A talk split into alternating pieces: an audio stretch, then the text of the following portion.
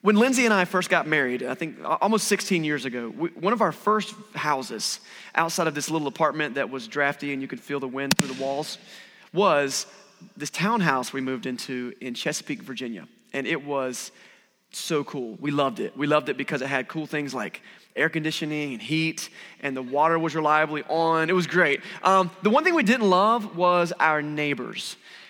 Because, one, maybe we're just really bad people.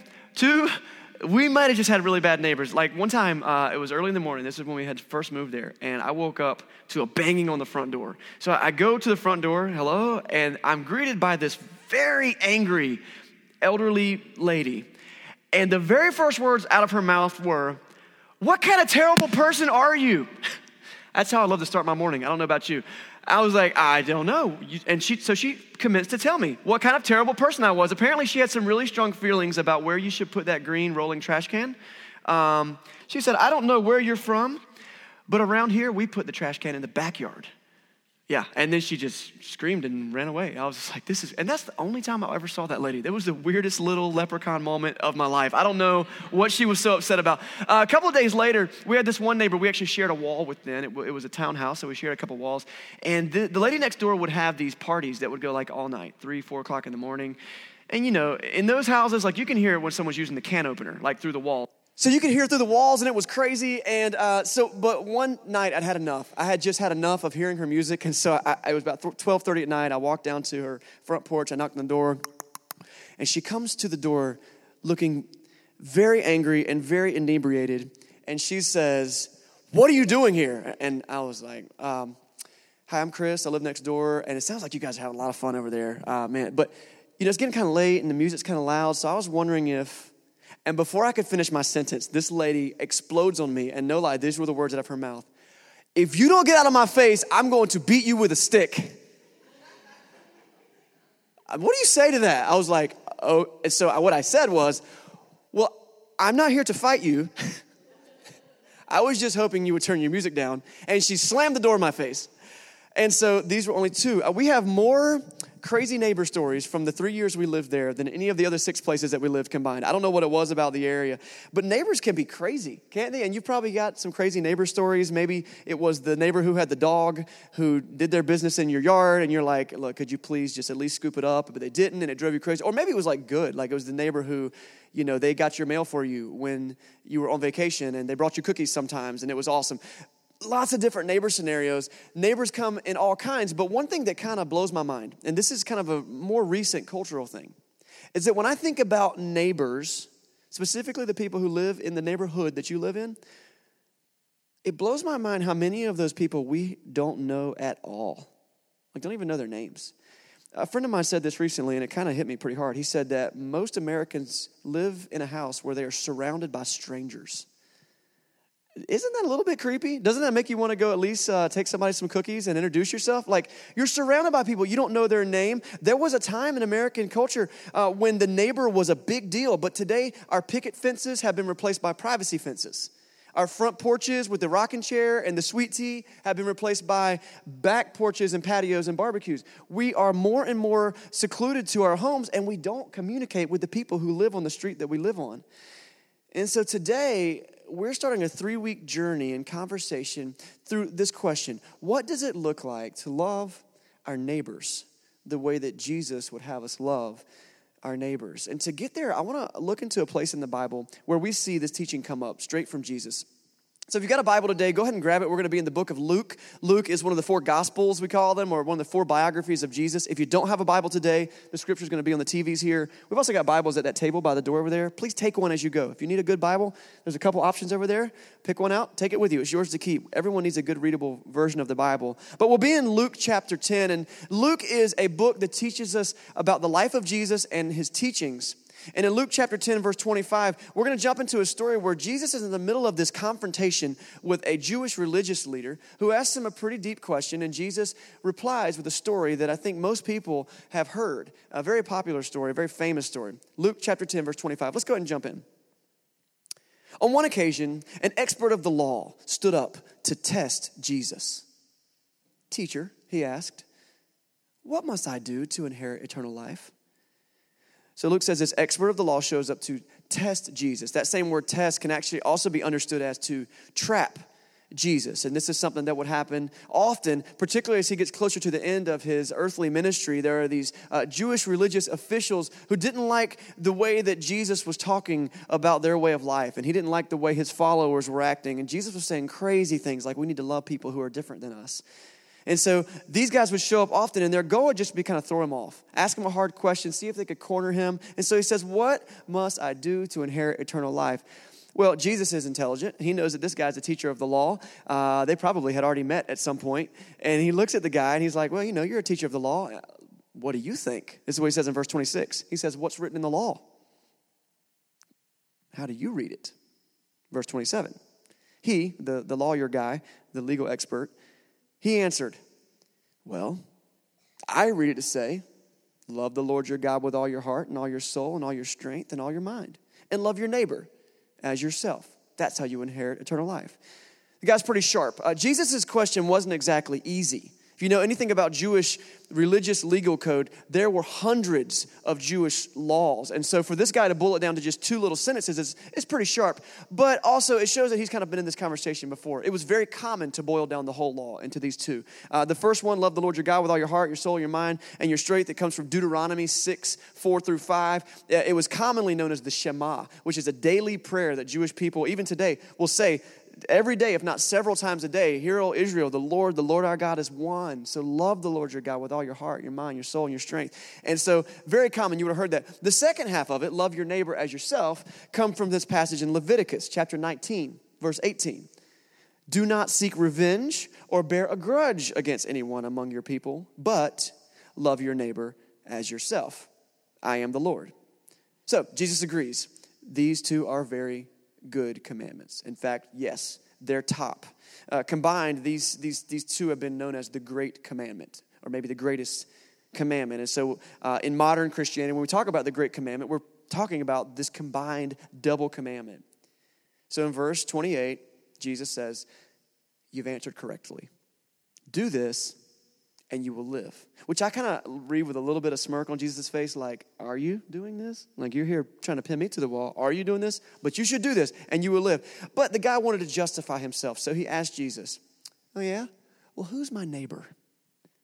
And Jesus' reply comes in the form of a story. It has become maybe the most famous teaching that Jesus ever did. People who are not Christians, who have no background in the Bible, have heard of the concept of the Good Samaritan or being a Good Samaritan. In an American, you know, colloquialism, we just say, if someone's a Good Samaritan, what does that mean? Well, they're a good person. They take care of people. They look out for people.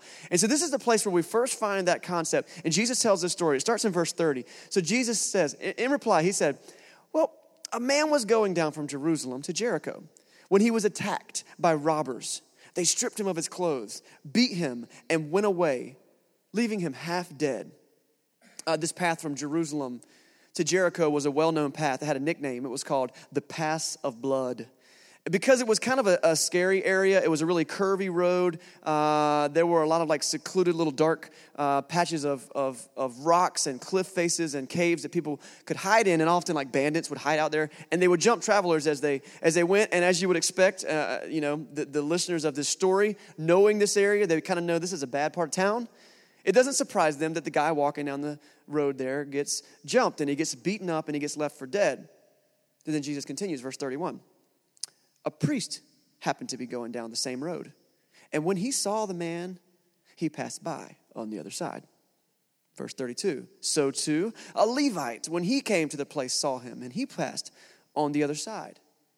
The priest and the Levite, they, uh, they were they both worked in the temple okay and they both had kind of the same basic job. Um, certain acts were not permitted by the priest and the levite. One of which was uh, in order to stay ceremonially clean to do their job they couldn't do certain things. One of them was like to touch a dead body. So apparently this guy was in bad shape the guy who had been beaten up and like man you look close enough to dead. And they both chose to walk around the guy because uh, presumably they didn't want to defile themselves. Um, a because possibly they were on their way to work and they had things to do at the temple, so they wanted to stay clean. Or B, I think a lot of uh, scholars kind of lean towards this.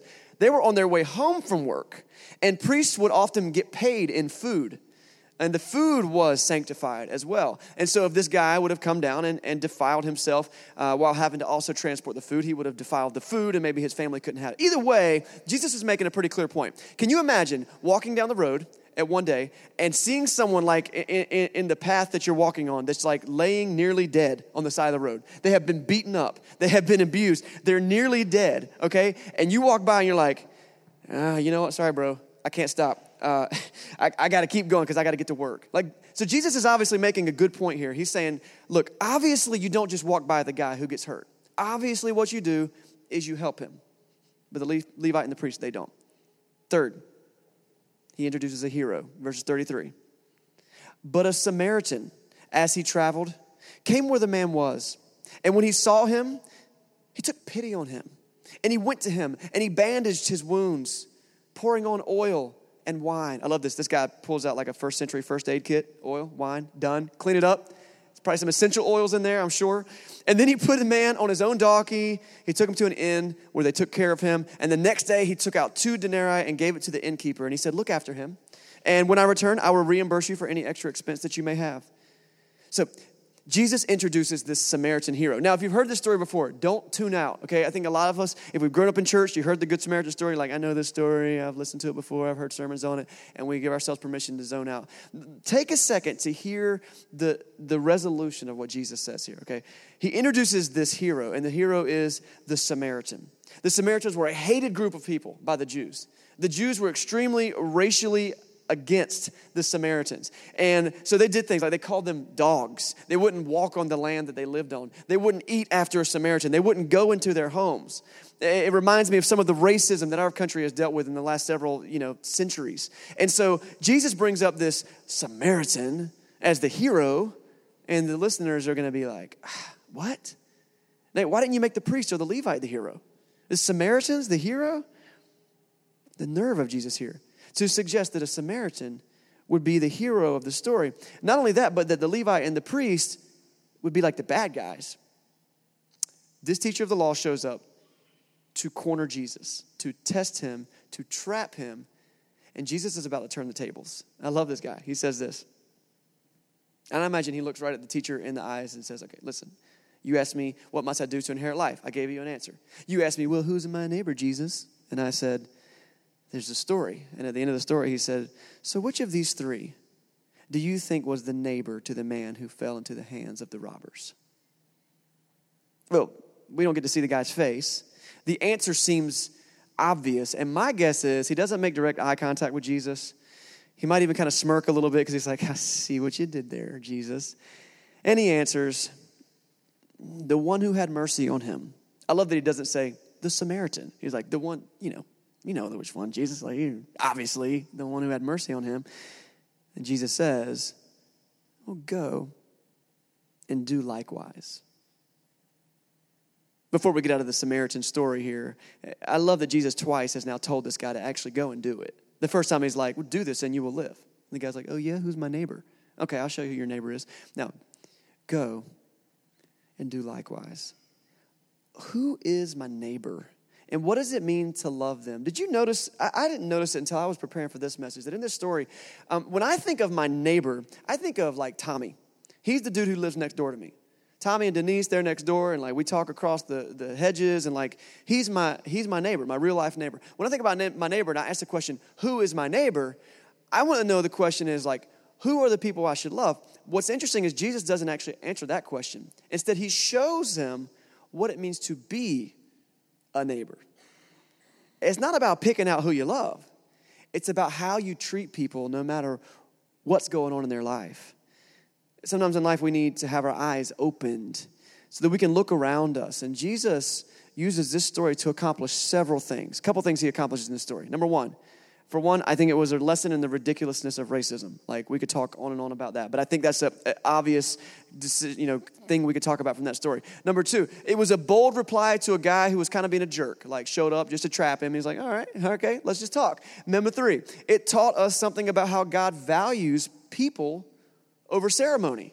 And so you got, you know, these Levite and the priests who are worried about being ceremonially clean. He's like, look, at some point, something's got to trump something else, and it's not the ceremony. It's loving people. And maybe the people hearing the message, maybe they heard other things. A lot of great lessons came from this story. In fact, I believe that's probably why it has become one of the most well known stories Jesus ever taught with. But today, what I want to do is I want to zoom in on the lesson that we learn about what it means to love our neighbor.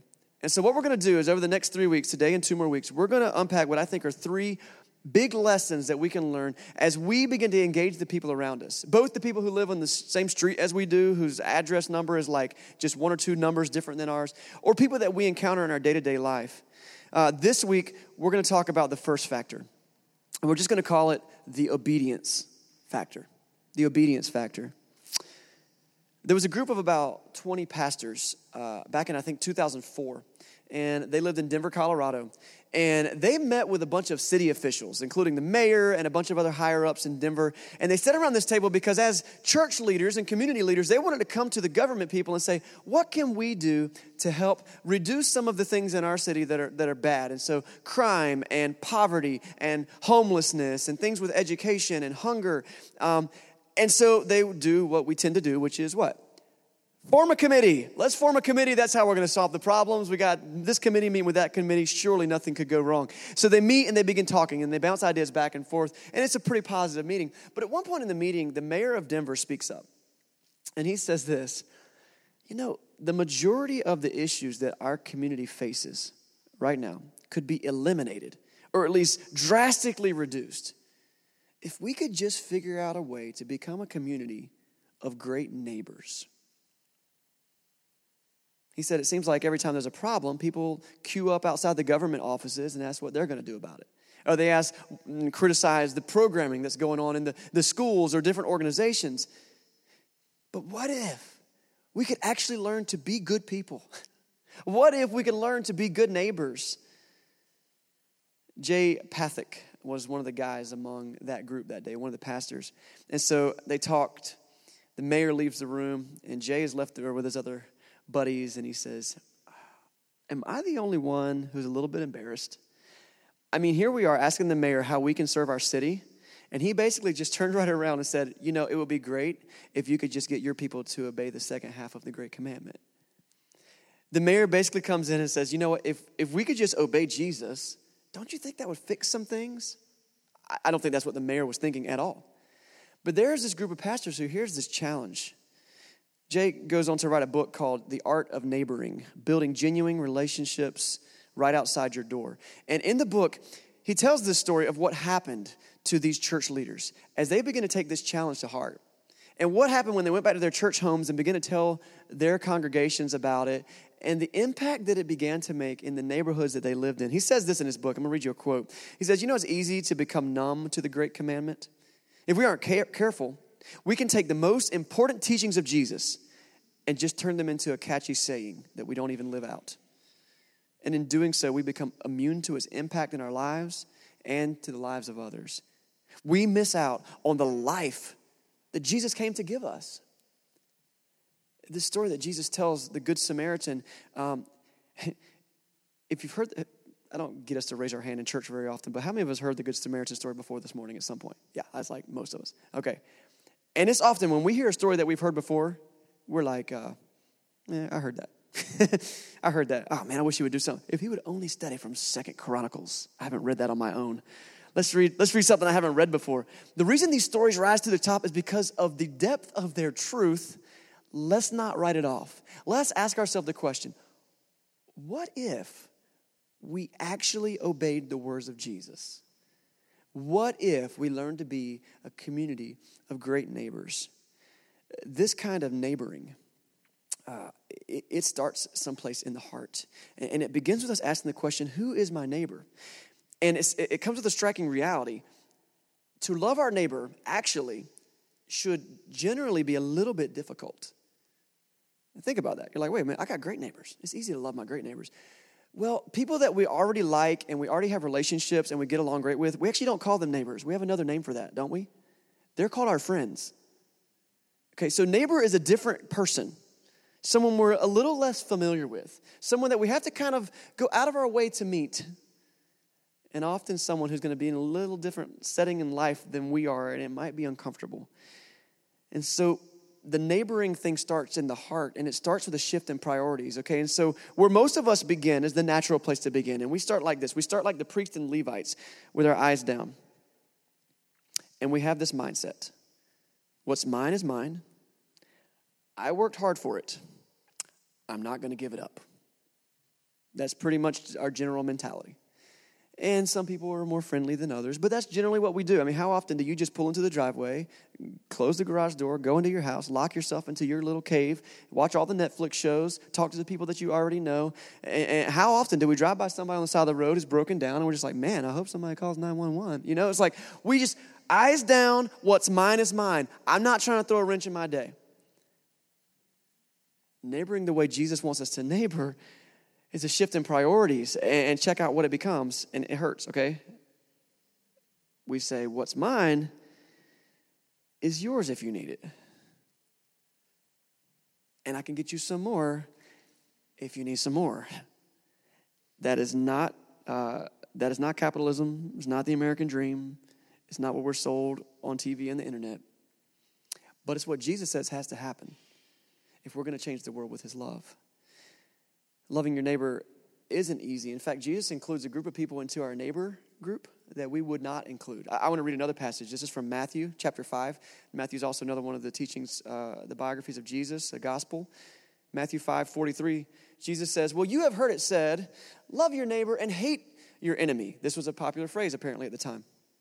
But I tell you, love your enemies, pray for those who persecute you that you may be children of your Father in heaven. He causes the sun to rise on the evil and the good. He sends rain on the righteous and the unrighteous. If you love those who love you, what reward will you get?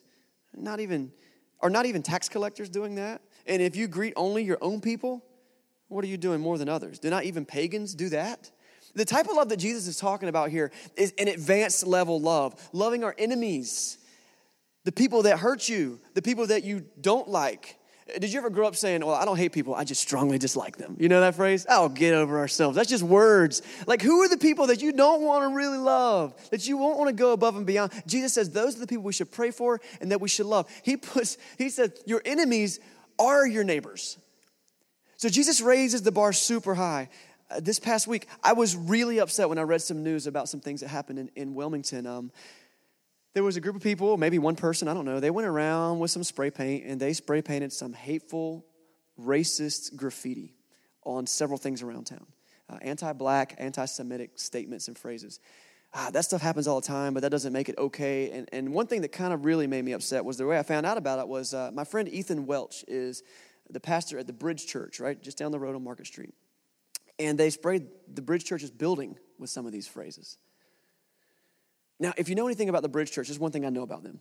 They are a church family that is all about racial reconciliation.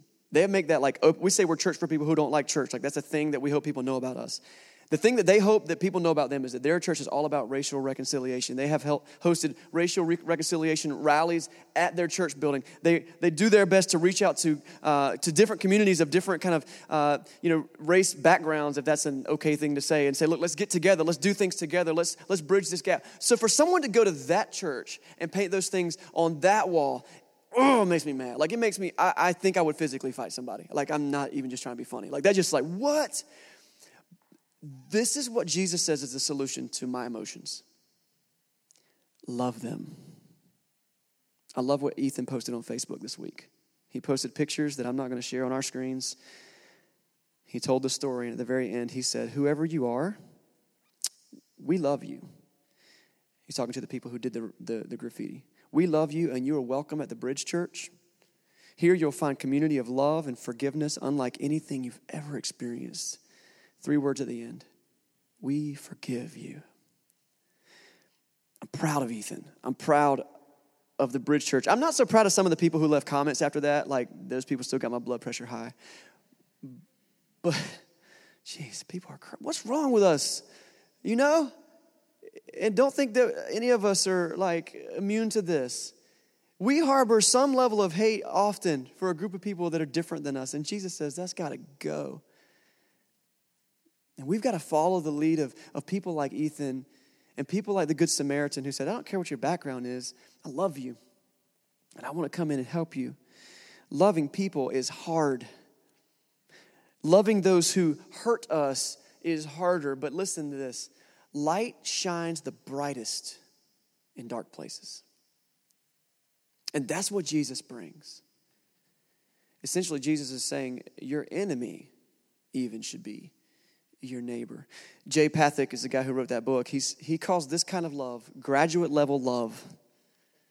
He says this is next level stuff, but we need to work towards it. And his suggestion is that to prepare our hearts for that kind of love, we need to begin looking right outside our own doors on the street that we live in. Uh, what if we intentionally began to put the practices of loving our neighbor into action on the street that we live in? The people whose address is one or two numbers different than ours. You know, it's so easy to keep our eyes down. And, and, and, you pull into the driveway and you close the door behind you and, you and you lock down on Netflix or your routine. And that's easy and it's therapeutic. And I know you work super hard and what's yours is yours, right? It's so easy. But to love the way that Jesus loves is to lift our eyes up and proactively look for the need and ask ourselves do I have what it takes to fill the need? a lot of us might think, well, shoot, I'm a good neighbor. I'm a real good neighbor. Here's the challenge, okay? This is, this is a little bit of toe stepping time. I did it to myself a couple weeks ago when I first started thinking about it. Uh, you can physically do this. Maybe pull out your phone if you got a little drawing app, or if there's a piece of paper you want to turn around and draw on the back of it, or just do it in your mind. Draw a little tic tac toe symbol. Little, I think these days we call it hashtag. We used to call it pound because we use buttons on phones. But you know what I'm talking about. A little tic tac toe game, okay? In the middle of that tic tac toe symbol, you can imagine this in your head. That's your house, okay? So in that little spot, write your name and write the name of everyone that lives in your house. Okay, so you, you, for me, it'd be Chris, Lindsay, Silas, Savannah, and five chickens, but they don't count. You write your name in the middle of the tic tac toe uh, thing. Okay, now the other uh, one, two, three, four, five, six, seven, eight squares represent the people that live closest to you, who, shall, who share like property lines with you. Or maybe you live in an apartment. Maybe they share walls with you, upstairs, downstairs, whatever. If you live upstairs, you might need to draw like a Rubik's Cube, okay? So if you live in an apartment. Um, but just start, with, just start with the nine spots. Okay, now here's what you do. You've written one, you filled in one. Okay, there's eight more to fill in. Start filling in the first names of the people who live in the corresponding spots next to you. Can you do it? It's just a question. Maybe you can get one, maybe two. If you can get three, four, I'm gonna go ahead and let you know you're above average. Okay, that's the first step. Second step, second step. Of the names that you've written there, can you list one relevant detail about that person? Where'd they go to college? What's their hometown? Do they have a favorite, you know, football team? Any, any relevant detail? You could have you could have gleaned it by walking by and seeing the garage door open and there's like a Carolina Panthers flag in there. You're like, oh yeah, they might like the Panthers. Like whatever, anything. We start to stretch here. Okay, step three. There's only three steps. Now, under under any other names that you have, especially ones that you have uh, a relevant detail, write down something about those people, an in-depth fact that you've learned about that person something about their career uh, dreams, maybe something that is deeply important to them, something that they're passionate about, something that matters. Not just a relevant fact, but like an in depth detail. Can you do it? Can you do it? So when you look at this list, it's a moment where we really begin to step on our toes a little bit. I can name a couple of people's names. I kind of know, I kind of know some things that they're into. Beyond that, I'm not so sure that I know that much else odds are good that most of us can't get very far. And here's the truth. When Jesus was talking about love your neighbor, I, I believe this, okay? So I want you to know if you're looking for a cop out, this is it. So listen close. You're like, whew, this is gonna be too hard. I don't believe for one second that when Jesus said love your neighbor, I actually don't think he was saying you should love the people who live in the address next to you. Like that's the goal of this statement. I think he was talking about something broader. Like you should love people. And so we might say, well, I don't think love your neighbor means love, you know, Tommy who lives next door to me uh, it means love everybody. Okay, that's fine. Let's say love your neighbor means love everybody. And so I'm off the hook because I don't love the people live. I don't like spend time getting to know the people near me, but I love some other people. Okay, here, here's another fact though. If we aim at everything, it is real easy for us to hit nothing. So, the challenge is who specifically in our life do we have our eyes up looking for the need so that we can shine the light of God into their life? Here's the goal that with your neighbors, you can transition from, hey man, to, hey Michael, to, hey, Michael, you mind coming over, giving me a hand to carry this into the garage? To, hey, Mike, man, I noticed that your son moved off. You go to college? How are you doing with that? Hopefully, to a point where you're like, Michael, is there something I can be praying for you about? You see how that transition works? It is hard to love people whose names we don't know. It's hard to love people whose needs we don't know. There's a lot we can talk about with this, and some of them are, are challenges. Uh, we're going to talk in the next two weeks about the challenge of, man, I don't have the time for that. Also, the challenge of, that scares the mess out of me. Those are the time factor and the fear factor. But before we can get into solving some of those issues, we got to answer the question Are we willing to lean into the obedience factor? Jesus says, Love your neighbor. Begin somewhere. And imagine the difference that it would make on your street, in your block, your neighborhood, if the love of Jesus became the cornerstone of your community watch. It is a whole lot harder for someone to get angry about the dog doing their business in the yard of a person that they also know the name of and have a relationship with. In fact, it's also easier to get them to clean that up. when we live life the way that Jesus teaches us to live it, our relationships grow beyond anything we could do on our own. Let's keep our eyes up. Let's be looking for the needs. Walk over, deliberately introduce yourself to someone this week. Maybe pull out that tic tac toe sign with the people you live in and ask yourself, like, do we know all eight of our neighbors? We should do that. In fact, it should kind of freak you out a little bit if you don't. Like, they live really close to your house. Let's take the time to get to know the people who live next to us with the goal of loving them the way that Jesus would have us love them. But you know what's more likely eh, than us going over and like being nervous and scared and, and they slam the door in our face and threaten to beat us with a stick? It, that might happen, just so you know. I have experience. What's more likely is that they'll come to the door as a child of God who needs to be loved with the love of Jesus. Let me pray for us this morning.